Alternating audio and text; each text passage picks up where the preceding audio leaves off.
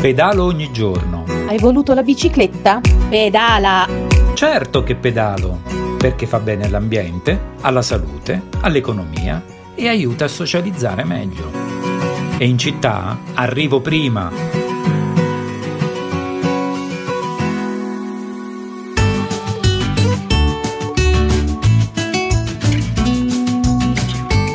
Linda Maggiori è una faentina attivista ambientalista, una blogger, una scrittrice che, fra gli altri, ha scritto il libro Vivo senza auto per Macro Edizioni, disponibile in tutte le librerie.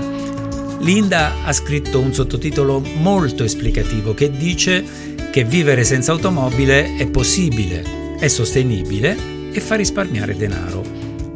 Lo dice anche in qualità di mamma di 4 figli, di moglie e di donna che lavora e dunque è la persona adatta a parlare di questa sfida culturale e di cambiamento che descrive anche il professor Paolo Pileri del Politecnico di Milano nella prefazione del libro. Linda, ma davvero tu e la tua famiglia riuscite a vivere senza automobile? Allora, da ormai 10 anni noi appunto viviamo senza auto e abbiamo creato una rete di famiglie senza auto, o comunque di famiglie che provano a ridurre l'uso dell'auto, che appunto chiedono consigli, ci confrontiamo per dei progetti per proprio ridurre la motorizzazione in Italia. E da tutto questo insieme di storie, quindi la nostra storia, la storia di altre famiglie che hanno fatto a meno dell'auto privata in Italia, cosa molto strana perché veniamo spesso considerati come degli extraterrestri, è nato proprio questo libro che approfondisce le motivazioni teoriche del vivere senza auto, quindi perché vivere senza auto, le motivazioni ecologiche di democrazia, di pace e di sostenibilità e anche di risparmio. E mette insieme anche la storia della motorizzazione privata, perché siamo arrivati a questo punto di dipendenza dall'auto e mette insieme appunto anche tante esperienze delle famiglie, quindi non solo la nostra esperienza ma anche il libro è costellato di tante altre storie.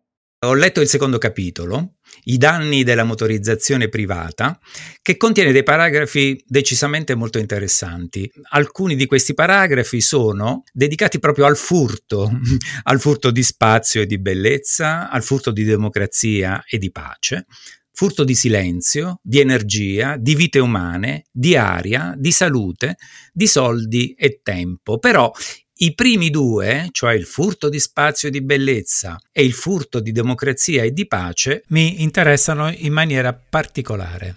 Diciamo che appunto l'automobile occupa spazio anche quando è ferma, quindi secondo alcune statistiche addirittura il 50% del suono delle città è dedicato a strade, parcheggi, stazioni di servizi, quindi in qualche modo noi ci rendiamo conto anche proprio materialmente quando usciamo dalla porta di casa che la prima cosa che vediamo sono le automobili.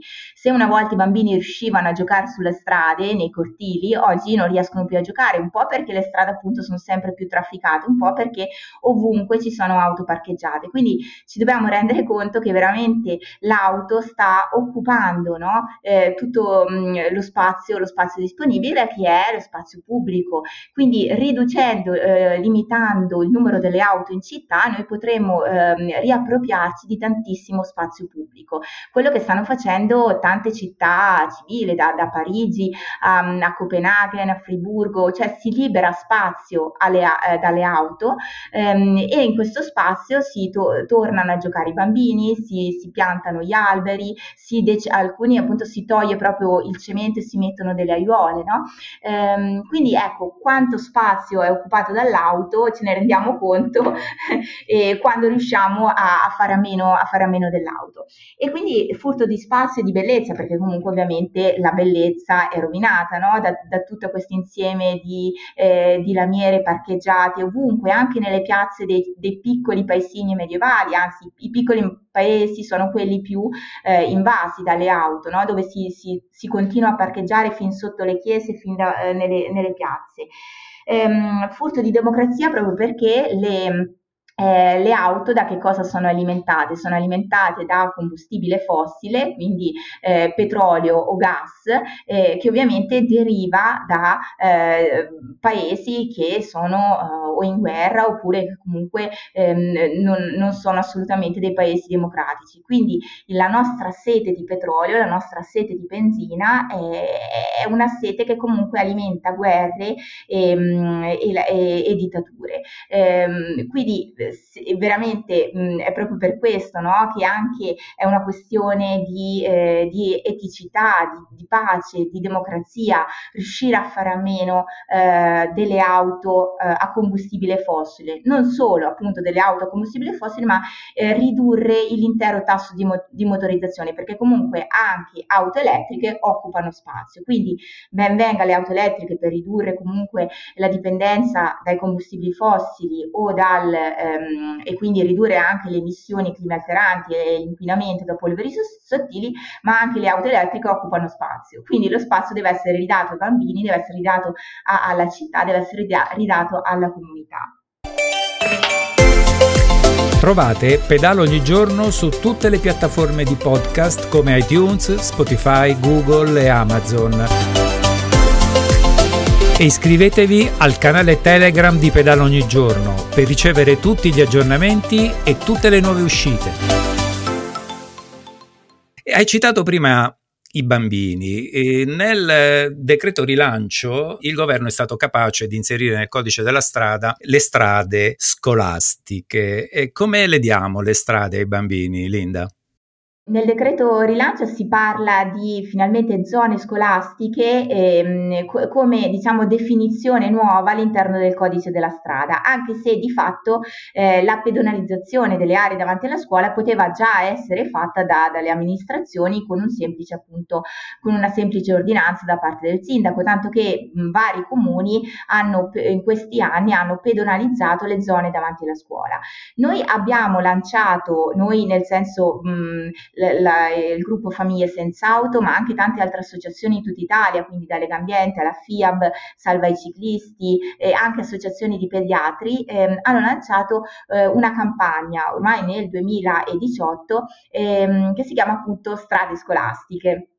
E quindi che cosa chiediamo? Chiediamo di pedonalizzare tutte le aree davanti alla scuola, quindi che siano parcheggi, che siano strade, laddove queste strade sono strade principali, ok, magari si può creare una ZTL o al limite una zona 30, però la cosa fondamentale sarebbe creare un'area bianca, un'area di protezione intorno alla scuola dove i bambini possono uscire, correre, giocare, eccetera. E questa cosa sta accadendo in tante città, da Parma, Reggio Emilia, Bolzano, tantissime città stanno attuando queste strade scolastiche.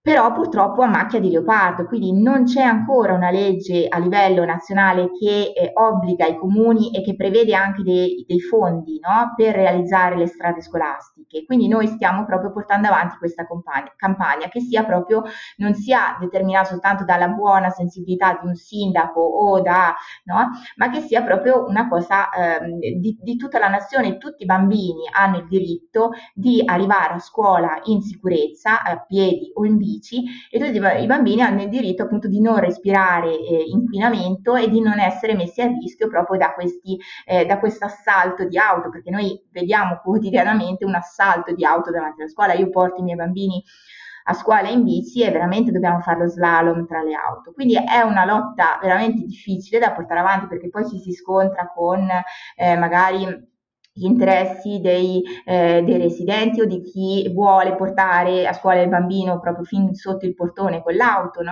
Una mentalità ancora troppo autocentrica.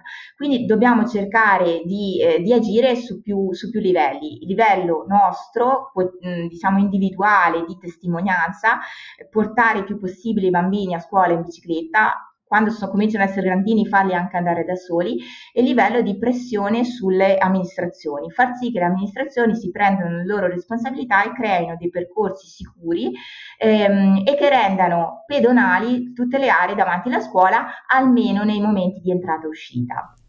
Un altro paragrafo del tuo libro è fare spesa senza auto.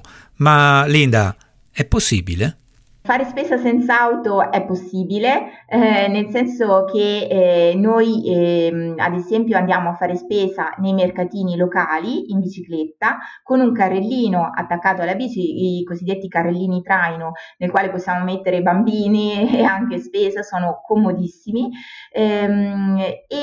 oppure con la cargo bike. La cargo bike invece è una bici, non c'è un carrellino traino attaccato a una bici normale, ma è un'intera bici con un cassone avanti, può portare fino a 80-90 kg. Quindi alterniamo queste due bici carico, diciamo, dipende appunto da quanta spesa facciamo, ma è veramente molto comodo. Soprattutto il fatto di fare spesa senza auto ti permette di alimentare l'economia locale, la filiera corta, e quindi ha una duplice valenza, diciamo, positiva, no? di rispetto dell'ambiente, sia perché non inquiniamo mentre andiamo a fare spesa, sia perché alimentiamo la filiera corta, quindi i mercatini locali, i negozi del quartiere. Non andiamo a fare spesa nel centro commerciale in periferia, non ce la facciamo senza auto, e questo è una cosa assolutamente positiva. Limitiamo anche gli imballaggi, non andiamo a comprarci l'acqua in bottiglia, prendiamo l'acqua da rubinetto, e questo, quindi ecco, il vivere senza auto permette anche di ridare linfa proprio all'economia più solidale, all'economia locale.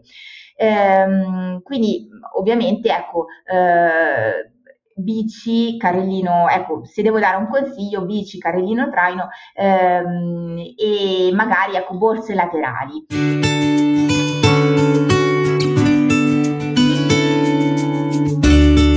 Auguro grande fortuna al tuo libro, perché contiene un messaggio molto importante, cioè quello di un cambiamento di stile di vita che incide sulla nostra psiche, sul nostro fisico, sul nostro portafoglio, sul nostro vivere in comune, e quindi il nostro vivere sociale, che va salvaguardato, anzi forse un pochino ripreso.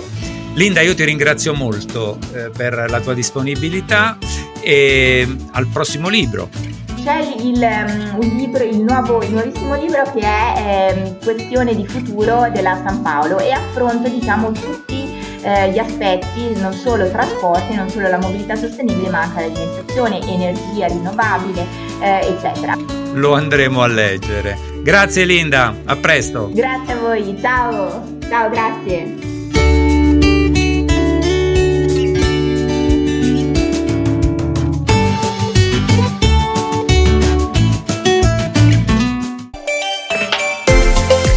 Trovate Pedalo ogni giorno su tutte le piattaforme di podcast come iTunes, Spotify, Google e Amazon. E iscrivetevi al canale Telegram di Pedalo ogni giorno per ricevere tutti gli aggiornamenti e tutte le nuove uscite.